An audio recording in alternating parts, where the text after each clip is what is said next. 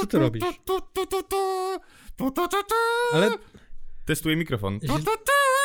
to weź pu, pu, pu, pu, pu, pu, pu, pu, pu. A, Marvela, pu, pu, pu, pu. O mój Boże, naprawdę.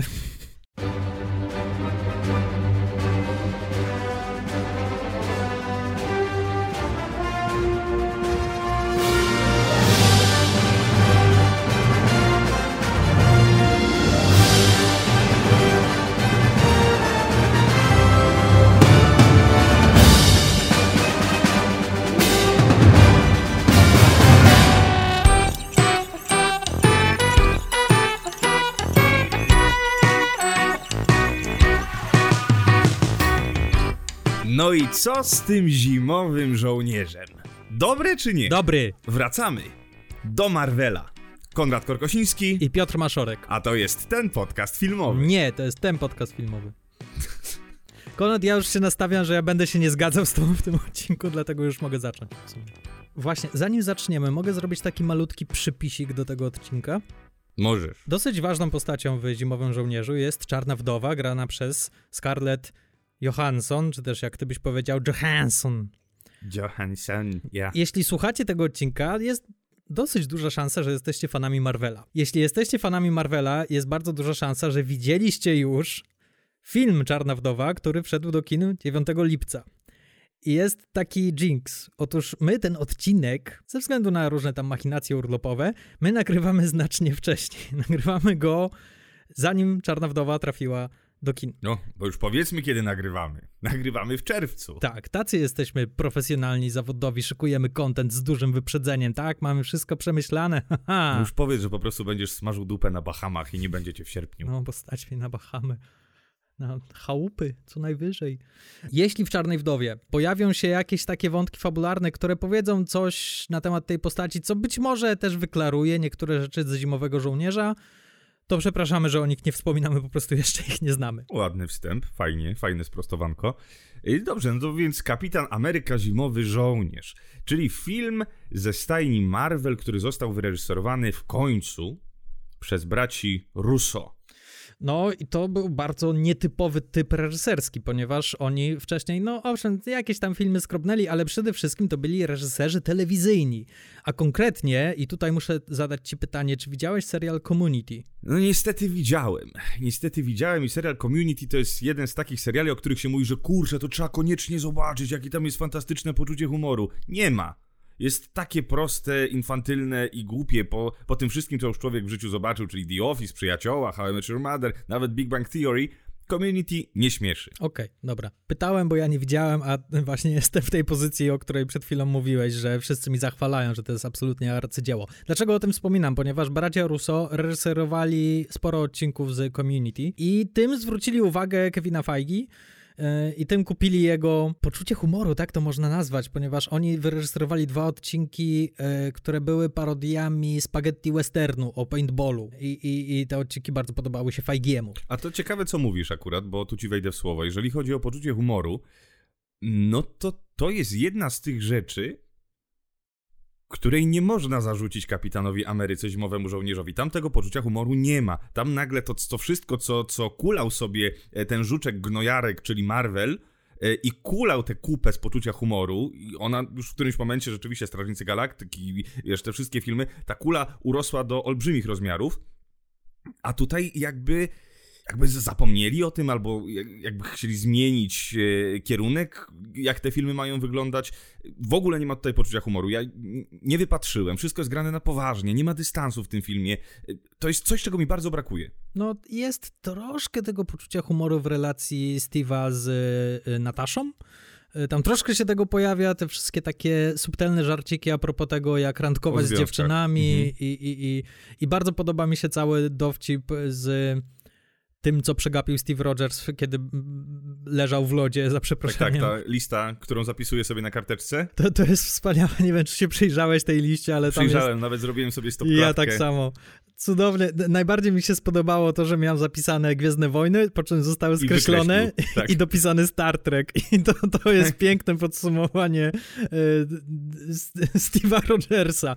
Bardzo, bardzo fajne. Ale tak, zgadzam się, że to nie jest taka klasyczna komedia Marvela, oczywiście komedia w cudzysłowie, ponieważ oni stworzyli y, jakby swój typ komedii, tak naprawdę można tak powiedzieć, że oni robią filmy komediowe, tylko że, że jest dużo walki w nich i super Komedia bez tak. komedii, no to nie wiem jakby nazwać taki gatunek.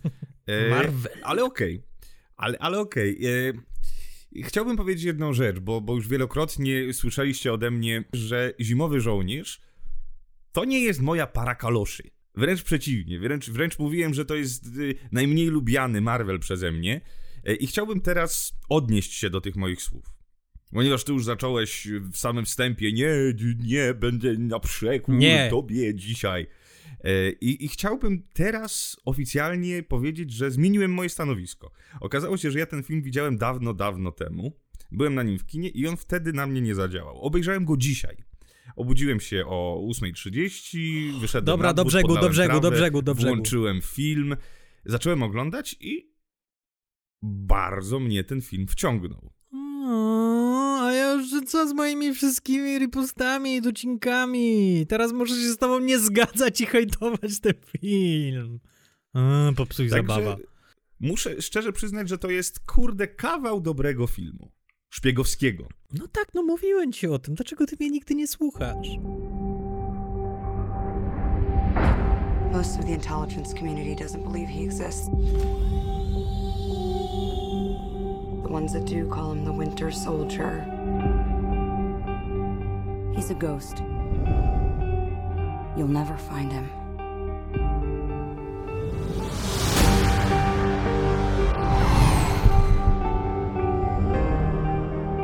Joined S.H.I.E.L.D. to protect people.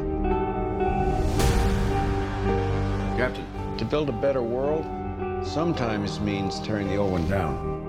And that makes enemies.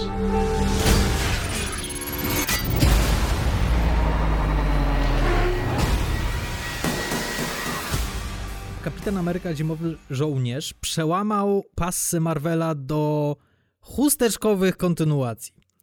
Ponieważ ani Iron Man, ani Thor No. Nie, no mieli pecha przy tych swoich kontynuacjach, to nie były udane filmy. Tutaj natomiast pojawił się Kapitan Ameryka i co się okazało? Okazało się, że nie tylko można zrobić kontynuację, która jest co najmniej tak dobra jak część pierwsza, ale nawet w tym konkretnym przypadku jest lepsza według mnie. Y, wiesz co, tylko tutaj troszkę są inne zasady. Tak. Dlatego, że jeżeli mamy Ironmana, no to bije się współczesność ze współczesnością. Tutaj troszkę trudniej jest coś ukulać i puścić tę historię trochę dalej. Jeżeli chodzi o Kapitana Amerykę, no to już tutaj sama oś fabularna bardzo pomaga, czyli mamy pierwszą część, która jest osadzona w realiach II wojny światowej i tam możemy grać całym obrazem zupełnie inne historie, inne realia i zupełnie czym innym jest współczesność w oczach Steve'a Rogersa.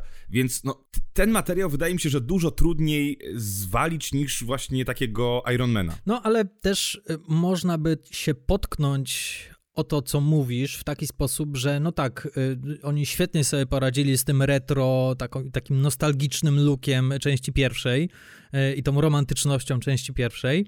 Ta część mogłaby się wydawać, że to, a, to już nie jest Kapitan Ameryka, to jest zbyt współczesne, to już jest zbyt takie...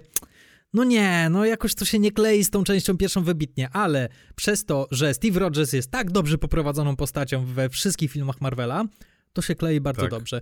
I bardzo mądrze wykorzystali ten skok czasowo, o czym sobie jeszcze za chwilę porozmawiamy. Tak. Z drugiej strony też trzeba powiedzieć, że ten Kapitan Ameryka nie jest nakręc nakręcony typowo współczesnym lookiem. To bardziej przypomina takie kino zimnowojenne. Mm -hmm. tam jest y, dużo takich y, kontrastów podkręconych na niebieski kolor, taki, że jest taki właśnie ciężki może nawet europejski look, bardziej takie, takie zachodnie kino europejskie. No i widać, że też tutaj, jeżeli chodzi o tę warstwę wizualną, to też odrobiono pracę domową. Jeśli chodzi o samą stronę wizualną, to ten film bardzo się wybija z całej filmogra filmografii Marvela, ponieważ zazwyczaj Marvel jednak idzie w stronę tych podkręconych lekko kolorów, barw, no bo wiadomo, że e, dzieci muszą być zainteresowane tym, co, co, co, co, tak. co patrzą na ekranie. Tak, ten film jest blady. Tak, ten film jest blady, ale jest to z zamierzenia, ponieważ ten film odwołuje się, tak jak już sam powiedziałem, nawiązałeś do właśnie takiego szpiegowskiego, konspiracyjnego kina lat 70., do wszystkich ludzi prezydenta, do Trzy Dni Kondora, e, tego typu produkcje, które mogłyby się wydawać czemu nawiązywać do tego w kinie superbohaterskim? Otóż okazuje się, że znaleźli sposób i ten sposób jest uzasadniony w fabule. E, ponieważ oni bardzo mądrze wykorzystują ten fakt, że Steve Rogers przegapił jakieś tam kilkadziesiąt lat amerykańskiej historii i wszystkiego tego, co się w tej historii wydarzyło.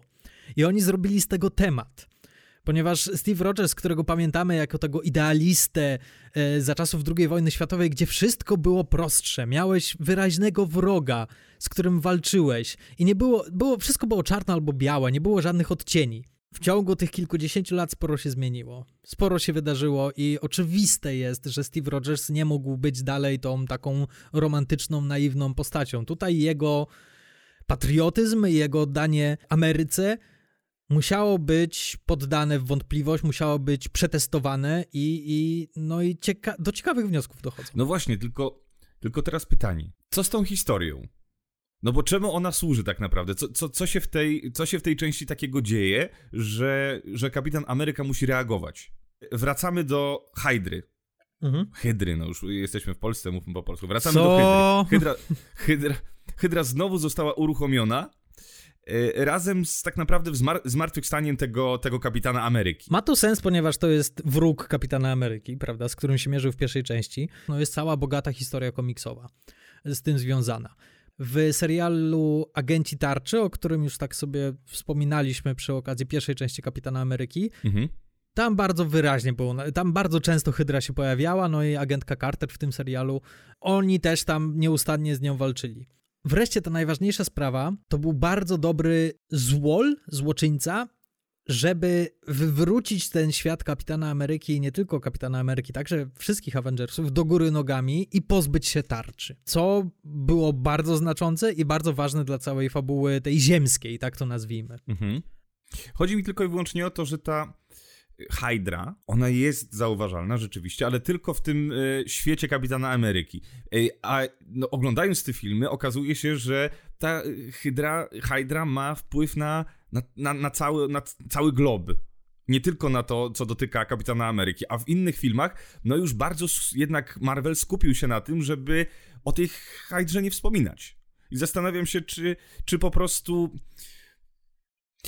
znając ich konsekwencje i, i lubowanie się w tym, że że lubią łączyć te fakty, to gdzieś troszkę, znając już historię, troszkę gdzieś jest to dla mnie taki mały paproch na, w rezumie Marvela, że potem rzeczywiście o tej hydrze zapominamy już kompletnie, a nie pamiętam takiego etapu, gdzie ta hydra została rozgromiona. No, nie, jeszcze nie skończyliśmy naszej przygody z Marvelem, czyli być może jeszcze wykorzystają tę okazję.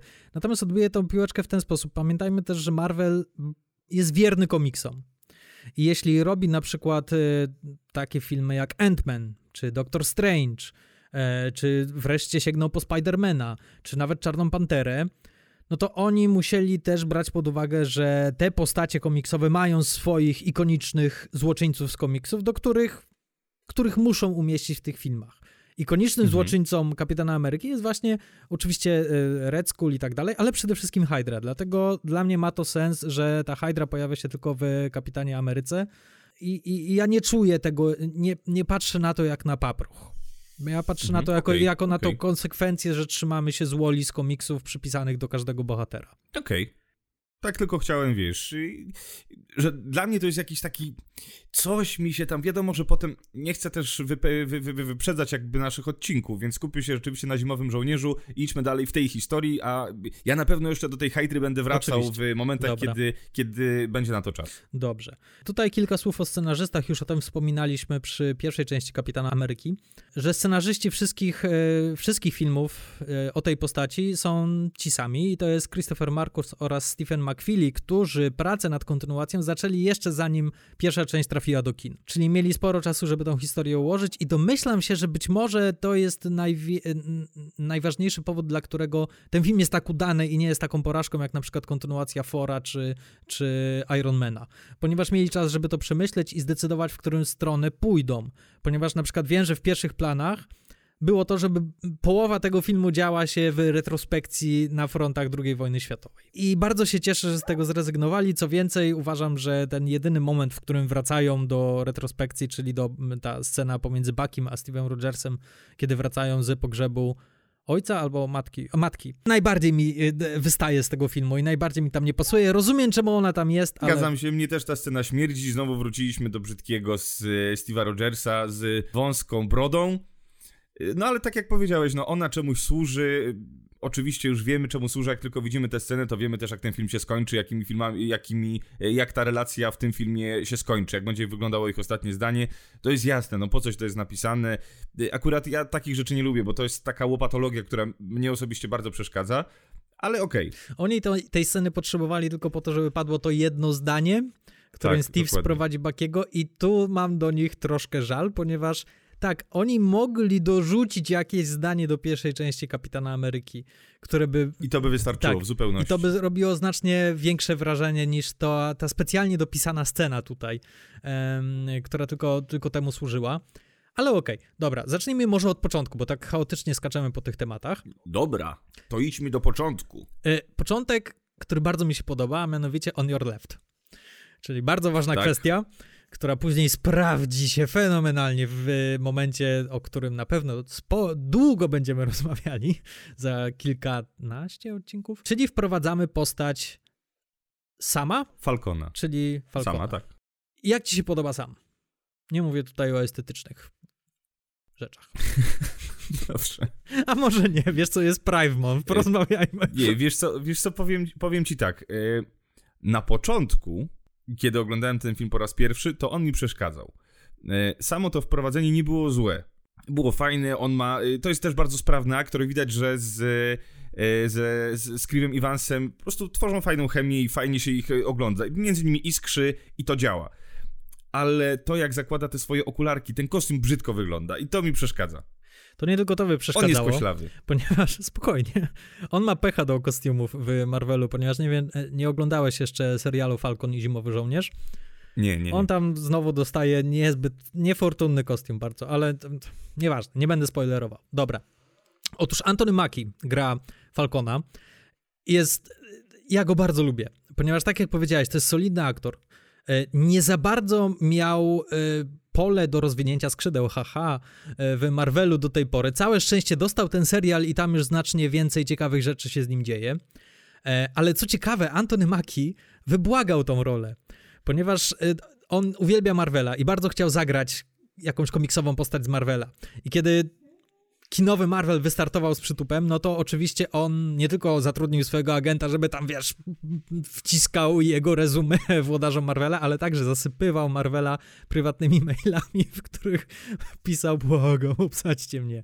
I co ciekawe, te maile e, dotarły do Feigiego. Przy tym jego pierwszym wejściu już tak silnie zaznaczają tą relację pomiędzy nim a Steve'em, co się sprawdzi bardzo dobrze, jeśli znamy zakończenie tej ich historii. I poza tym podoba mi się też ten pomysł, że Steve dostaje tą relację z, ze współczesnym żołnierzem, tak? Że on nie jest tylko i wyłącznie w tej przeszłości, w tym romantyzmie, ale że ma też tą stronę bardziej współczesną i mogą sobie pogadać o, o, o, o poległych yy, braciach i tak dalej. Tak, jest właśnie w tym coś, coś wyjątkowego w tej relacji, że oni nie muszą oni nie muszą się poznawać, oni nie muszą spędzić ze sobą dwóch miesięcy na froncie, nie muszą iść, te, nie musimy dostawać sceny, że spacerują, y, idą na wspólne grzybobranie, czy y, piją, nie wiem, 10 litrów wódki wspólnie.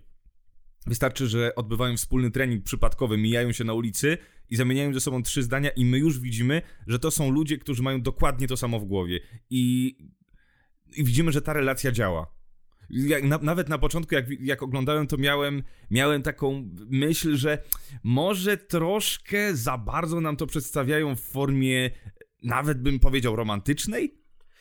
Co ty masz z tym romantyzmem w Kapitanie jest, Ameryce? Jest jakaś taka iskra, która idzie i mam takie oho, oho, oho.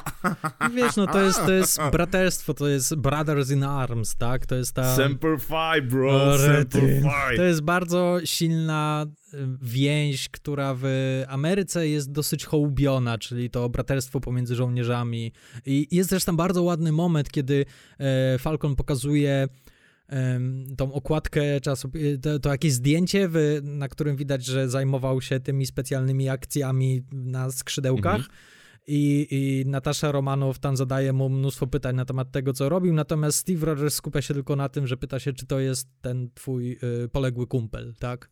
I, i, I on tylko na to zwraca uwagę i to jest tak ładny mikromoment, który jakby mówi wszystko o ich relacji, że, że oni, oni się rozumieją, tak jak mówisz, bez słów, że oni mają tą, tą więź żołnierską i, i, i, i widzieli okropne rzeczy na froncie i to łączy ludzi do końca życia. I to jest bardzo fajne.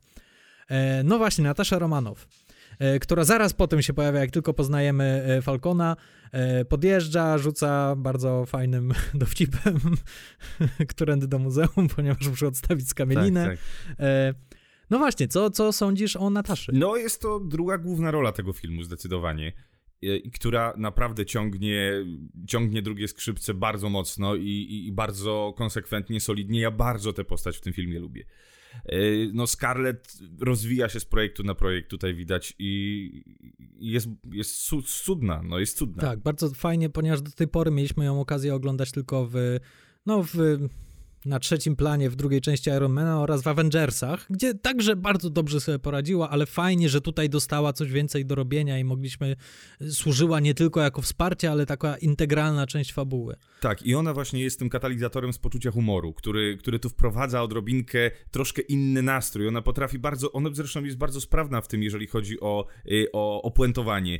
Tutaj jeszcze Steve Rogers jeszcze tę umiejętność będzie nabywał z kolejnymi częściami, już w którymś momencie do tego dojdziemy, y, ale, ale rzeczywiście ona i Nick Fury, Fury w tym filmie, y, no, który ma oczywiście to swoje ciężkie, sarkastyczne, ironiczne poczucie humoru i to w każdym filmie jest dokładnie to samo, no ale to już mamy doświadczonego Samuela L. Jacksona, który no już Pulp Fiction mogliśmy go podziwiać z takim właśnie poczuciem humoru, więc to się nie zmienia. Jeżeli chodzi o nią, no to, no to bomba. No tutaj widzimy, że naprawdę dobrze obsadzili parę lat temu tę Czarną Wdowę. Tak i te dwie postacie, czyli właśnie Falcon oraz e, Czarna Wdowa, to są bardzo ważne postacie w tym filmie, ponieważ one są takimi przewodnikami Steve'a w tym współczesnym świecie. Ponieważ tak naprawdę do tej pory Marvel nie pokazał nam tego, jak Steve odnalazł się we współczesnym świecie. I tutaj troszkę do tego nawiązują i właśnie te dwie postacie bardzo w tym pomagają. Właśnie Natasza, która go przyprowadza, no nie tylko przez te sercowe rozterki, ale także jest y, takim współczesnym żołnierzem, e, agentem i, i ona mu pokazuje, co znaczy działać w tarczy.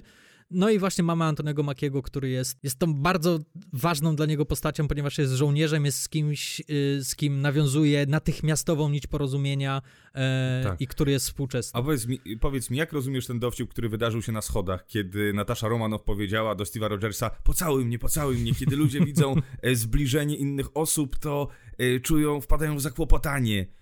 No i pocałują go i Natasza Romanow pyta Steve'a, Stevena Rogersa, i co, czułeś zakłopotanie? Nie, nie zakłopotanie. Co miał na myśli? No mógł mieć na myśli wzwód. No właśnie tak też pomyślałem. Ale y, idąc twoją teorią, mógł się zastanawiać, czy nie jest gejem.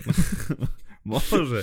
No nie, bo tam też rzeczywiście jest, jest później kolejna scena, kiedy Natasza, czyli czarna wdowa, pyta Stevena Rogersa, Rogersa czy to był pierwszy pocałunek od, od tak. czasów II wojny światowej.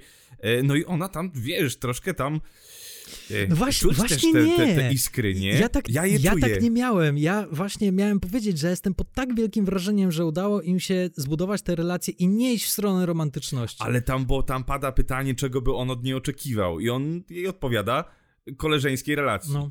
Ale ona tak go, wiesz, trochę go ciągnie. Eee, nie, ja mam wrażenie, eee. że ona po prostu chce mu pomóc. Chce go jakby, no, wysył, wysyła go na randki non-stop w tym filmie, swata Aha, go okay. na lewo i prawo, czyli, czyli to bardziej jest taka kumpelska relacja i bardzo się cieszę, że chociaż tutaj troszkę poigrali właśnie z tym takim niby romantyzmem, z tym pocałunkiem, ale potrafili z tego zgrabnie wybrnąć, ponieważ ja nie znoszę, kiedy w większości hollywoodzkich, hollywoodzkich filmów, jeśli mamy facet, kobieta, to oni no. oczywiście, że muszą być razem. To jest przekleństwo Gwiezdny, nowych Gwiezdnych Wojen, prawda? Że oczywiście, że Kylo i Rey musieli skończyć ze sobą, musieli się pocałować w tej ostatniej kurwa, tak, tak. scenie. Musieli się dotykać na odległość. Musieli. To są najśmieszniejsze fragmenty. Półgoły Kylo Ren z długimi, za długimi rękoma. Wiesz, tam jeszcze ta, tam jeszcze ta spodniami. relacja była bardziej subtelna i dla mnie bardziej działała niż to, co zrobili w ostatnim. Nieważne, to nie jest o Gwiezdnych Wojnach. Ech, ale mam, mam uraz. Dobra, Nick Fury, ponieważ wspomniałeś o nim. Podobna sytuacja jak z Nataszą Romanow, że wreszcie Nick Fury dostał swoje 5 minut w Marvelu, tak, takie solidne, porządne. Nie to, że postrzela sobie z pistoletu do helikoptera. Y, tak, no mamy Badasa, który, który nagle robi bardzo przewrotną rzecz w tym filmie. Y, Tutaj Marvel też y, ciśnie, zresztą dwukrotnie w tym filmie Marvel próbuje wycisnąć z nas siódme poty i siódme łzy, jeżeli chodzi o, y, o obawy przed stratą naszych Mhm, bohaterów. mhm. E, I, no i raz mu się to, to, to no sugeruje, że się udało. E, I chociaż oczywiście można się spodziewać, jak to będzie wyglądało i co tu się wydarzy, chociaż ja przyznam, że jak pierwszy Ja raz się oglądałem, to nabrałem. już Nika Fury'ego e, żegnałem. Tak. tak. No i co za scena. Ale o tym jeszcze, do tego jeszcze sobie wrócimy, ponieważ o scenach akcji w tym filmie bardzo chcę porozmawiać. E, Mhm, mhm. ale tak, no podoba mi się to, że Nick Fury wreszcie przestał być e, chodzącą ekspozycją, chociaż oczywiście cały czas e, swoje obowiązki musi pełnić, ale wreszcie do, mogliśmy zobaczyć go w akcji, mogliśmy zobaczyć dlaczego jest tak niezniszczalny i tak ważną personą e, w tym uniwersum. No i tyle. No i sam Jackson, który wreszcie dostał swoją szansę, żeby zabłysnąć. I nie mogę się doczekać, ponieważ wiem, że w kolejnych projektach, w, na pewno w jednym serialu, e, będzie bardzo ważną postacią znowu. Bo tak trochę zniknął. E, No tak, jeszcze się pojawił, pojawił w, w dużej roli w Kapitan Marvel. Tak. I, i- bardzo go lubię e, w Kapitan Marvel. Jest to jeden z technicznych elementów, który lubię w tym filmie. Bardzo udanych, jeżeli chodzi, mówimy o przekrój, ale do tego też wrócimy oczywiście przy Kapitan Marvel. E, ja tylko jeszcze napomknę, no rzeczywiście tutaj ten balon tego, jak ważną postacią jest ten Nick Fury dla, dla działania tarczy. Pokazują nam go właśnie z tej strony, że on może wszystko, on wie wszystko, że on nie ma drzwi, przez które nie jest w stanie przejść. E, On zna odpowiedź na wszystkie pytania, on jest zabezpieczony na każdą możliwą ewentualność i to jest osoba, która jest absolutnie no nie, nie, nie, nie, nie wiem jakiego słowa użyć. Nie, nie da się go zaskoczyć, może w ten sposób. Bardzo dobrze wykorzystana jego śmierć, w cudzysłowie, e, Mhm. ponieważ to jest ten moment, który przewra- wydaje nam się, a kiedy oglądamy ten film po raz pierwszy, że to jest ten moment, w którym wszystko wywraca się do góry nogami. Ta, ta postać, która jest z nami od samego początku kinowego uniwersum Marvela, która gdzieś się tam przewija, która wszystkich tych bohaterów sprowadza do pionu i mówi, tak, musicie zrobić to, to jest dobre, trzeba walczyć, bla, bla, bla. Tutaj nagle znika, zostaje zamordowany. I nagle czujemy się bardzo niepewnie i nagle czujemy tą pustkę, podobnie zresztą jak Steve Rogers, co jest bardzo ważne dla fabuły. Tak, ja chciałbym jeszcze jedną rzecz powiedzieć. Yy, trochę wybiegam naprzód, bo nie wiem, czy do tego wrócimy, a, a bardzo mnie rozbawił jeden tekst, który się pojawił, który został powiedziany przez y, Nataszę Romanow, czyli Czarną Wdowę, w, w momencie, kiedy razem ze Steve'em Rogersem dowiadują się, że y, profesor Zola Mhm. funkcjonuje i jest y, w komputerze cały ten jego mózg zgrany na, dwie, oni tam tłumaczyli, że 200 tysięcy stóp Ta, y, ta, zostało ta, nagranych Na, na, że, że stoicie pośrodku mojego móz, mózgu i dowiadują się nasi główni bohaterowie, że y, Hydra, Hydra przez te wszystkie lata dalej funkcjonowała i ona jest odpowiedzialna za wszystkie konflikty światowe i za, za wszystkie, całe zło, które się wydarzyło od tej II wojny światowej, to właśnie jest Hyd- Hydra. E, I tam y, Natasza Romanow mówi bardzo zabawną rzecz do Steve'a Rogersa, czyli e, no i widzisz, widzisz, warto było umierać, warto było się poświęcić.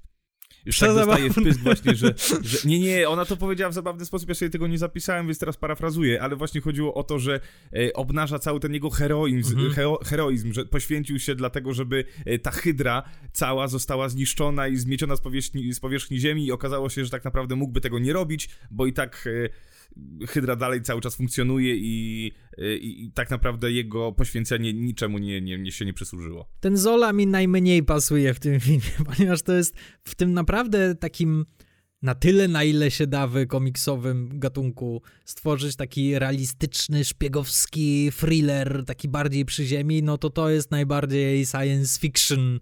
Ten cały pomysł, że wgrał swoją inteligencję do komputera i że on żyje w tym komputerze, to jest troszkę naciągane, chociaż bardzo mi się podoba e, ten jego algorytm. Bardzo mi się podoba ta myśl, e, jakże przewrotna w dzisiejszych czasach. Tak, że można przewidzieć przyszłość po tym, kim człowiek jest i jakie podejmuje decyzje, wybory w swoim życiu. Tak jest.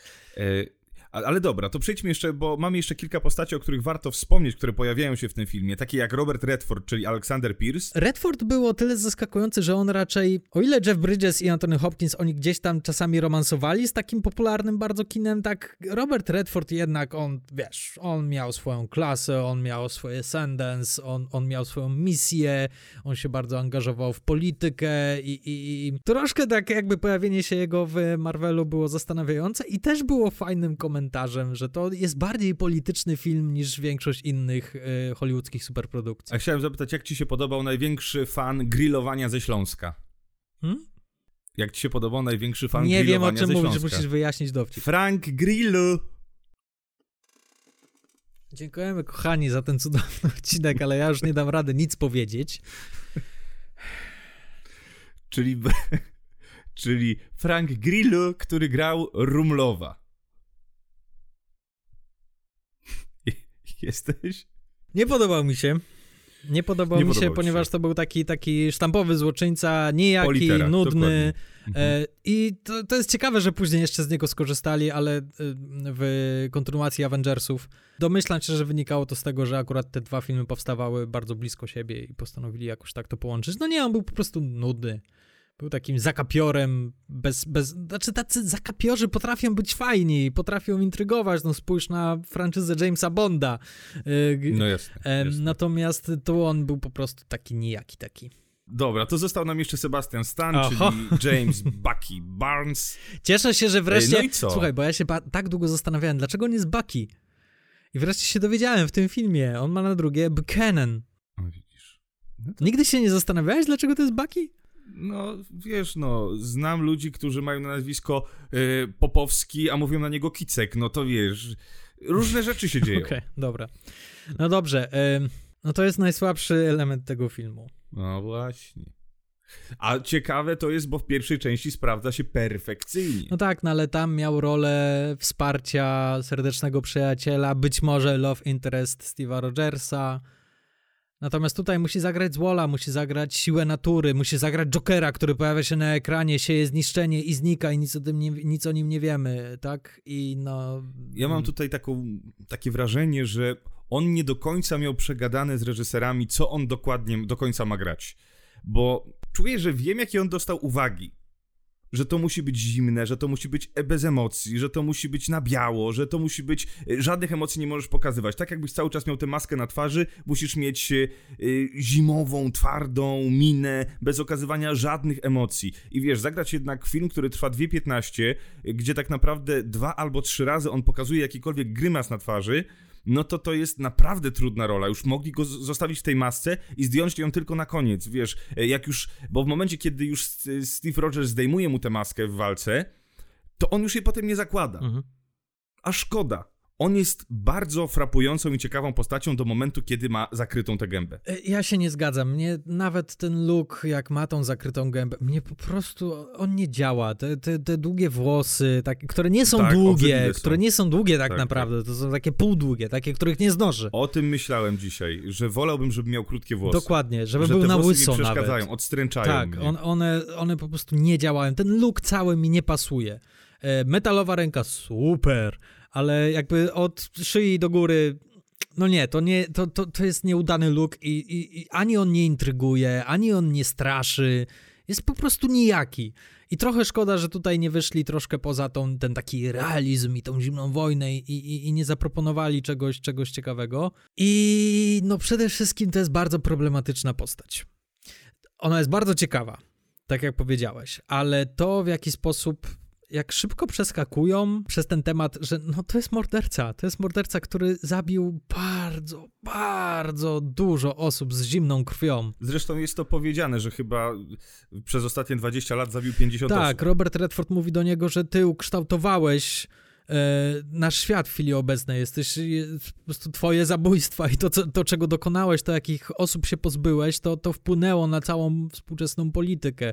Czyli domyślamy się, jakich potworności zrobił. Zresztą na ekranie nawet widzimy w niektórych momentach, jak tam jest już ta końcowa akcja e, w tej bazie tarczy, jak on wyskakuje i zaczyna strzelać tam do tych tych zbuntowanych y, y, agentów tarczy i jednego postrzeliwuje w gardło, drugiego wrzuca do, do wirnika odrzutowca. Ja tak, wow, wow, wow, wow, wow, Marvel, co wy robicie? Strasznie brutalne. Tak, tak, tak, w ogóle bardzo dużo brutalności jest w tej tak, części. Czyli, czyli oni tego nie ukrywają, że to jest brutalny osiłek, brutalny psychol, no nawet nie psychol, no po prostu maszyna do zabijania. Ja cały czas uważam, że Kapitan Ameryka nie, nie, nie, nie wziął w żadnej części odpowiedzialności za swojego przyjaciela. Nigdy. On cały czas mhm. go bronił, co, co ja rozumiem i co jest piękne i co jest, tym bardziej jest piękne, ponieważ on, Bucky zrobił tyle okropności i to jest piękne, że Steve cały czas przy nim stoi i cały czas go uratuje i cały czas w niego wierzy. Nigdy nie było ceny, którą Bucky by zapłacił za swoje zbrodnie, a na pewno tych zbrodni jest sporo i to samo jest w serialu Falcon i Zimowy Żołnierz. E, tam także niby jest troszkę igranie z tym tematem, ale nic nie jest rozwiązane. I ja czekam, aż wreszcie Marvel do tego nawiąże, ponieważ no nie można tak po prostu o tym zapomnieć. No tak, bo w którymś momencie, w którymś momencie zbrodniarz staje się bohaterem. Według mnie w tym filmie Bucky powinien umrzeć, albo, albo przynajmniej umrzeć na tyle, żeby sprawiać wrażenie, że umarł. No ale to by w każdym filmie umierał albo sprawiał wrażenie, że umiera? No już bardziej bym kupił to, że, że on później się pojawi nagle, haha, a jednak, e, niż to, że tutaj już teraz zaznaczają, że on, on nie umarł. Cały ten film mówi o tym, że Steve musi pożegnać jakby swoją wizję Ameryki i swoją wizję patriotyzmu. To już nie jest ten nieskazitelny kraj, o który walczył e, w okopach II wojny światowej, tak? Że sporo rzeczy się zmieniło. Polityka stała się brudna i obrona Ameryki, i obrona wolności także stała się brudna i, i, i jest tam sporo szemranych interesów i tak dalej. I Steve Rogers musi to zaakceptować. To jest jego przemiana w tym filmie, że musi wejść w nowy, współczesny świat. Postać Bakiego także temu służy, tak? Że jego najlepszy przyjaciel z tamtych czasów stał się złolem, stał się złoczyńcą, musi się z tym zmierzyć. I dla mnie ostatecznym momentem dla Steve'a Rogersa byłoby to, gdyby w tej ostatniej walce nie mógł uratować Bakiego i musiałby go poświęcić. Nawet jeśli później Bucky by wrócił. Co być może też by fajnie mogło się rozwiązać y, z dylematami Steve'a i tego, że tak, już raz go zabiłem, teraz muszę go uratować. Zresztą, jak pokazuje nam doświadczenie oglądania filmów y, z serii Kapitan Ameryka, w pierwszej części ginie Bucky i Kapitan Ameryka wracają, w drugiej części ginie Nick Fury, e, ginie. Zresztą wszyscy, którzy giną, wracają. tak samo wraca Red Skull, tak samo wraca Zola, tak samo wiesz, wszyscy w jakiej, w jakiejś formie wracają. Więc w tym filmie chyba nie da się umrzeć po prostu w tej franczyzie. Być może. Ale scenariuszowo i tak dla postaci Steve'a Rogersa to byłby zdecydowanie lepszy moment. O, jeszcze przepraszam, jeszcze oczywiście Frank Grillo też umiera i też wraca. Okej, okay, dobra, już zostawiając ten najsłabszy element, przejdźmy do według mnie najlepszego elementu tego filmu. Jak myślisz, co to będzie? Czyli do walk. Oczywiście. No, powiem ci, że oglądając dzisiaj miałem taką bardzo silną przebitkę do gorączki. Aha jeżeli chodzi o tę scenę na, na autostradzie, tak. E, z Nickiem Furym.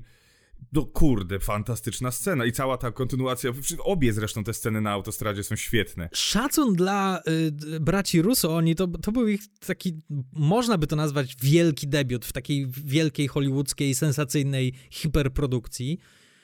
I ta scena na autostradzie, ona jest bardzo dobrze zrobiona. Wiesz, gdzie wszyscy są, wiesz, kto gdzie się znajduje i jakie są stawki i kto z czym musi się mierzyć, a tam mamy sporo pionków, którymi, którymi, którymi żonglują, a mimo wszystko to jest bardzo klarowne i jasne, świetnie zrobiona scena akcji i wszystkie sceny, większość scen, nie chcę mówić wszystkie, ale bardzo dużo scen akcji w tym filmie, to są najlepsze sceny akcji w całym Marvelu. Tak, no jest jedna popelina obrzydliwa, czyli Steve Rogers wyjeżdżający motocyklem e, i to już taką obrzydliwą grę komputerową zrobili, że na to się ciężko patrzyło. Ale to mi się tak podobało, że to jest Steve Rogers, który do tej pory moglibyśmy tak myśleć, hmm, no nie no, raczej on kontra cała tarcza to nie ma żadnych szans, a w tej scenie to, to, jest taka najbardziej superbohaterska scena. Po, poza tym, nie dość, że tam się proporcje pomyliły troszeczkę w tym komputerze, nagle on był prawie wielkości tego samolotu i biegał po nim jak po y, resoraku. To był taki helikopterek. No to jeszcze Poza tym doszło jeszcze do, do, do jednej rzeczy, która potem no, musiała zostać jakoś wytłumaczona, bo już bracia Russo tak bardzo zaczęli łamać prawa fizyki tarczy kapitana Ameryki w tym filmie, że no, trzeba było się z tego jakoś wybronić, a wybronili się dowcipem w Wojnie Bohaterów. Jak siedziałem, pamiętam do dzisiaj, że jak siedziałem z Kubą Lisiakiem zresztą w kinie na tym filmie i jest ta pierwsza scena otwierająca z, z tym odbijaniem zakładników ze statku. I Mhm. on tam biega po tym pokładzie i, i ich po prostu wyrzuca przez burtę jak Tak, szmaciane tak. lalki. To my tak spojrzeliśmy na siebie z Kubą i mówimy wow, wow, po raz pierwszy jakoś fajnie zainscenizowano tą moc Steve'a Rogersa i, i po raz pierwszy są tak fajne sceny walk w Marvelu, ponieważ najczęściej te sceny są takie, e, no biją się, fajnie, o, dużo się dzieje, dużo komputera, dużo kopania, ale tak naprawdę nic sensownego z tego nie wynika. Tutaj jest tyle pamiętnych scen, właśnie ta pierwsza scena otwierająca, ta scena na autostradzie, o której mówisz, scena z Nickiem Fury i, i jego spektakularną ucieczką w samochodzie. Ciężko jest osiągnąć taki efekt, właśnie efekt gorączki, kiedy ty oglądając czujesz się w opresji. Mhm. Bo przeważnie te, te walki są takie, że o, czasem idzie ciężej, czasem idzie, idzie lepiej, zgrabniej, a tutaj widać, że oni rzeczywiście są w opresji. Mają problem, mają naprawdę trudnych, e, trudnych przeciwników i, i jest im ciężko. To nie, to nie są łatwe walki. Oni przegrywają w większości te walki. Tak, poza tym już z takiej technicznej strony sceny walk trzeba reżyserować jak osobny film, ponieważ to jest cała historia, którą musisz opowiedzieć. Musisz, e, okej, bohaterowie są w tym miejscu, muszą osiągnąć to i nagle pojawia się to na ich drodze, pojawia się tamto na ich drodze, rozdzielają się, później pojawiają się kolejne komplikacje, to wszystko ma swoją narrację. I tak jak na przykład scena z Nickiem Fury, gdzie masz całą dramaturgię tej sceny rozłożoną, prawda? To jest, to jest osobny film w filmie. I to wszystko jest jasne i klarowne. I jedyna moja uwaga i zastrzeżenie, ale to tyczy się całego filmu. I być może jest to kwestia tego, że to jest pierwszy taki duży film braci Rasa, e, braci Russo. braci Rasa. E, oni trochę urywają sceny. Na przykład ta scena na, na, otwierająca na tym statku, ona nagle po prostu się urywa. I przechodzimy do następnej się nie lokacji. No, no, Podobnie tak, jest z tak, Nickiem Fury i z tą jego ucieczką. On wycina sobie tę tą podłogę w samochodzie I go nie i ma. koniec sceny.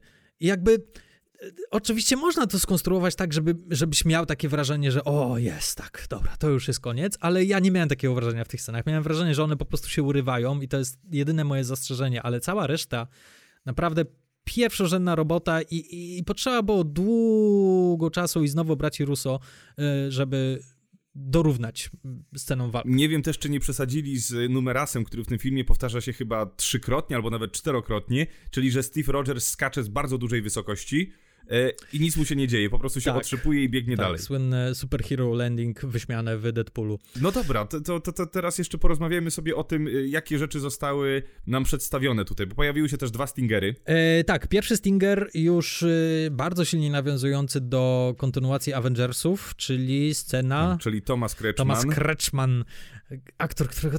To jest mój, słuchaj, prawie ulubiony niemiecki aktor. Ja go uwielbiam. To jest bardzo zdolny facet i trochę żałuję, że tak został niewykorzystany w Marvelu. Liczyłem po tym Stingerze, że on będzie miał jakąś bardzo dużą rolę e, w Avengersach, a tymczasem nie, dosyć szybko się go pozbywają.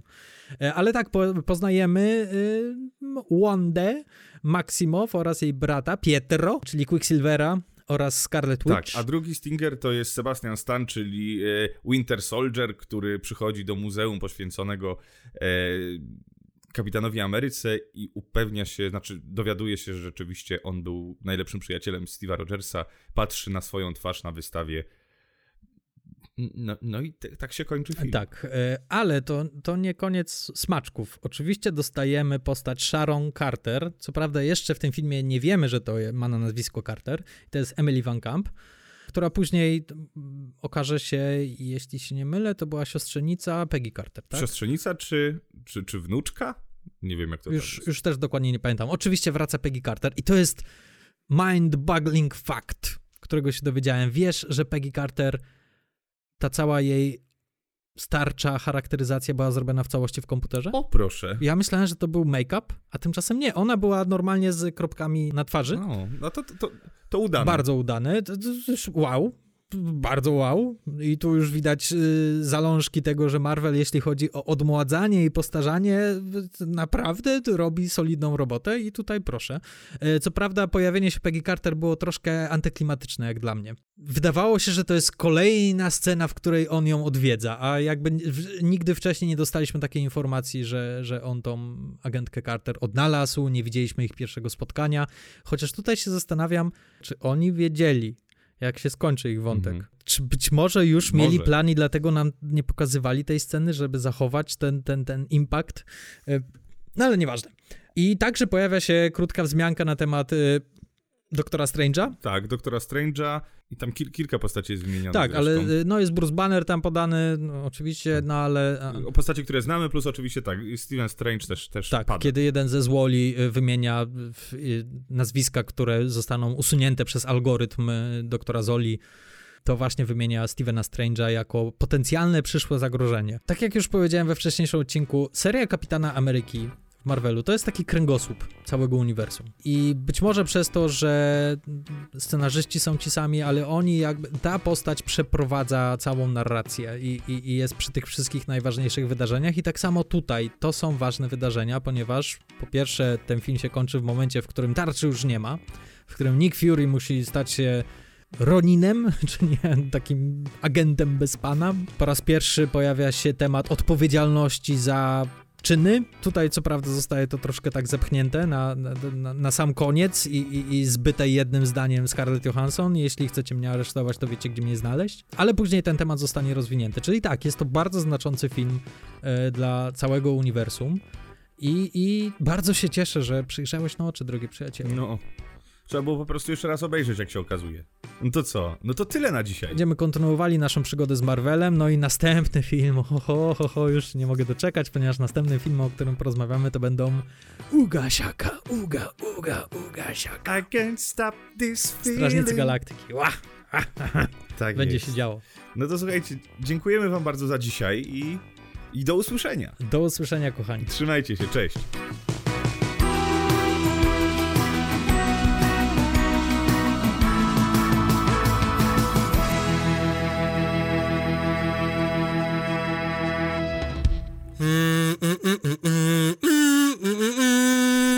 Mam jakiś instrument. Mam gdzieś okarynę. A masz to takie boing, boing, boing, boing, boing, boing, boing. Nie pamiętam jak to się nazywa, ale mam to. Naprawdę? Tak. No, widzisz, to musimy kiedyś zrobić koncert na Kazoo i to boing, boing, boing. Jak to się nazywa? Pa- y- y- drumla. Stary.